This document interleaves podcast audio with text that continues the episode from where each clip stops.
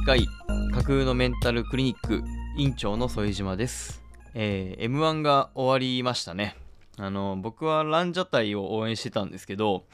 うーんまあ結果的には第10位っていう形だったんですけど、まあ、やっぱりこうなんていうのかなああいうメジャーな舞台でえーオルタナティブな、えー漫才っていうのが見れて、まあ、すごい嬉しかったです。まあ、M1 の感想を急に始めたんですけど、今回はその、お悩みメールっていうのが、まだ来てないので、まあ、コラム的に話そうと思います。まあ、これが、えー次回、お悩みメールを読むのか、それともずっとこうコラムを話し続けていくのかは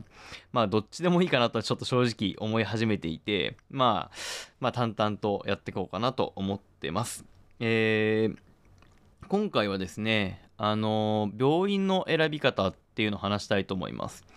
精神科を受診しようかなと思った時に、まあ、一体どこにかかったらいいのかっていうのは、まあ、結構いろいろ友達だったり、まあ、知り合いの人から聞かれることなんですよね。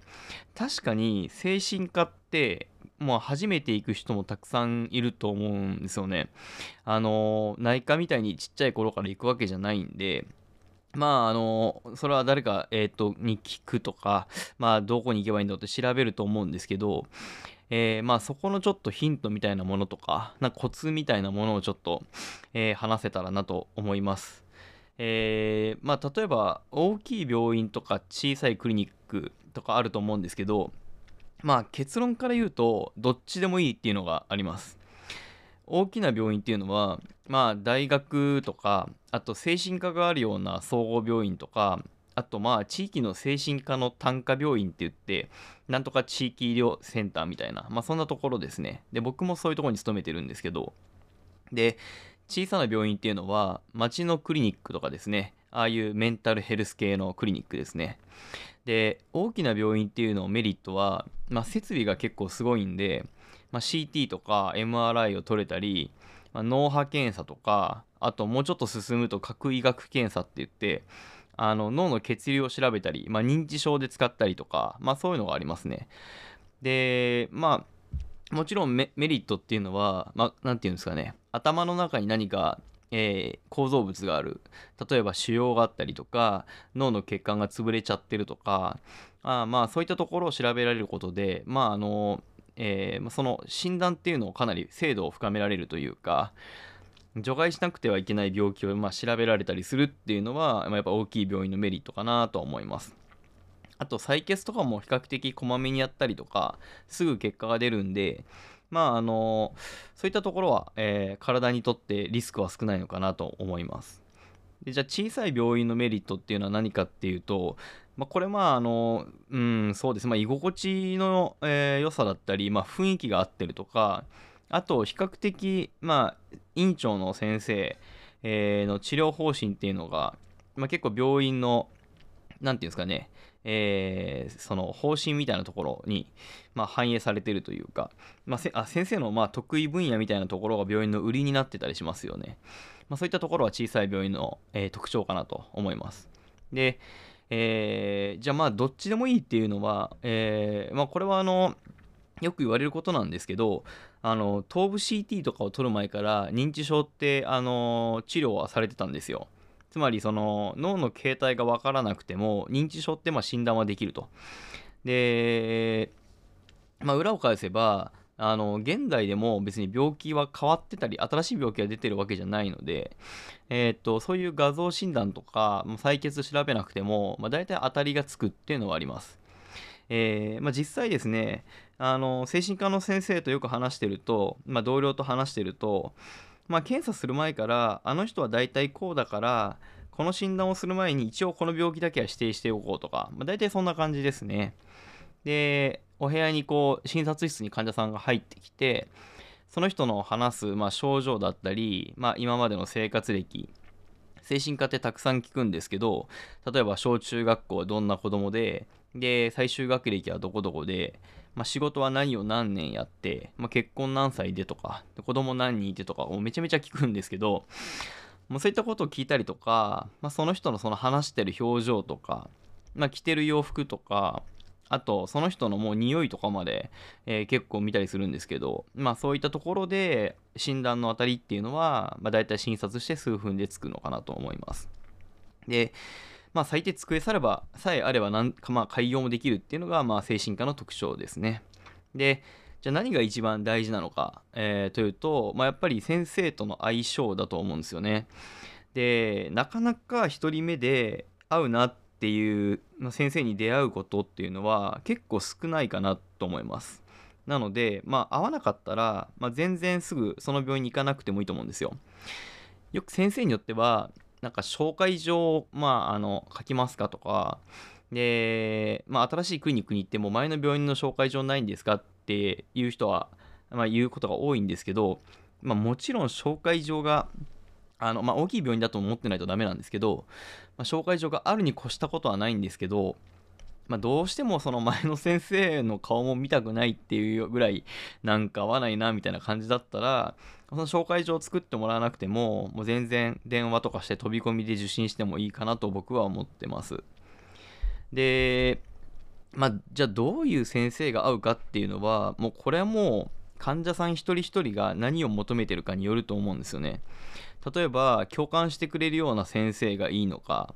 まあ、それとも淡々と検査や処方をやっていって、まあ、ガンガン治療してくれる先生がいいのかっていうのはこれも患者さんそれぞれの考え方によるかなと思います。でよく聞く話で言うとあの僕の友達がどこどこ病院に行ったんだけど、まあ、全然話を聞いてくれなかったって言って、まあ、結構、まあ、不満足だったことがあったんですけど、まあ、これはカウンセリングっていう内容であの、まあ、今の日本の精神科の外来ではあんまり話って実はそれほど聞かないんですよね。で、えー、っと、まあ、これちょっと語弊を呼ぶとあれなんですけど、えー、日本の今の医療の外来ってだいたい5分以上で、まあ、長くても10分以内に外来1人終わらさないと、まあ、採算が取れないんですよね。まあ、人件費であるとか、えー、まあ、1日に見れる患者さんのところを考えると。で、まあ、初診で言うと30分。で、まあ、研修医とかが聞いてて余裕がある病院だったら、まあ、1時間ぐらい聞くこともあります。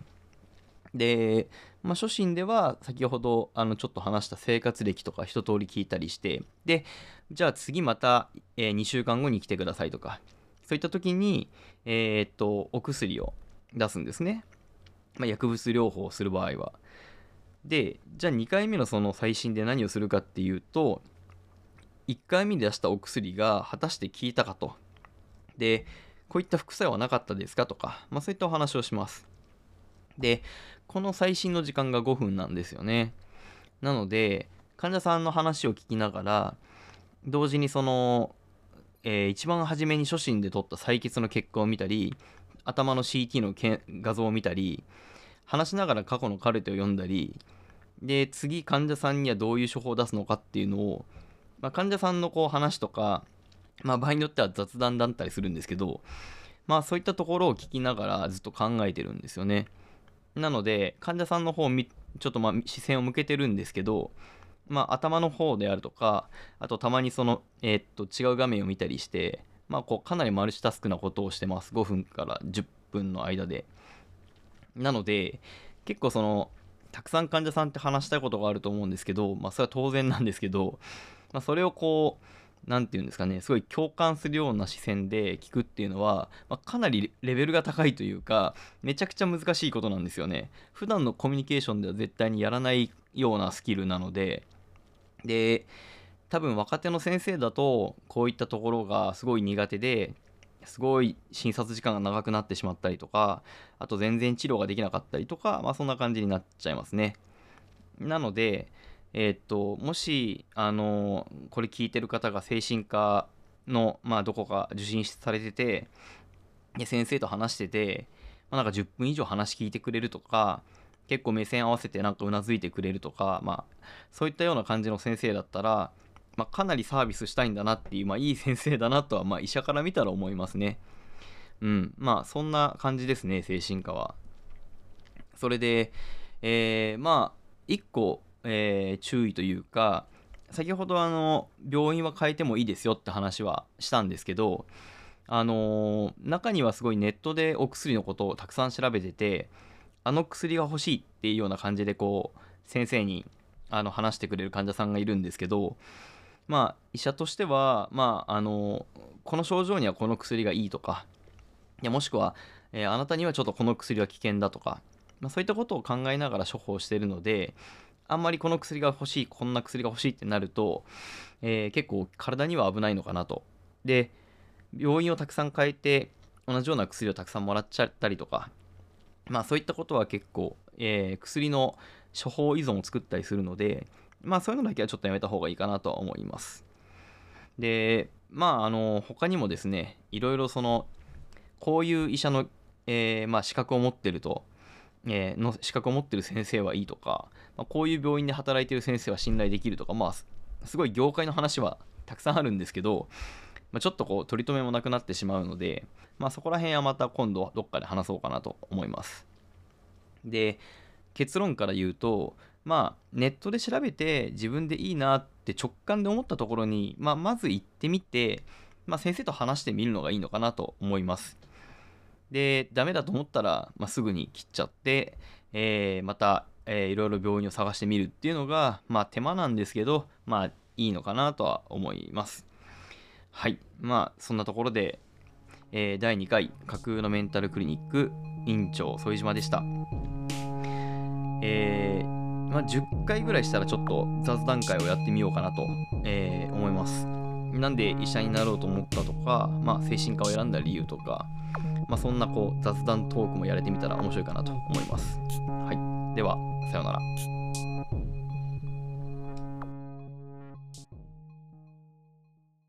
この番組ではお悩み、番組の感想、話してほしいことなど募集しています。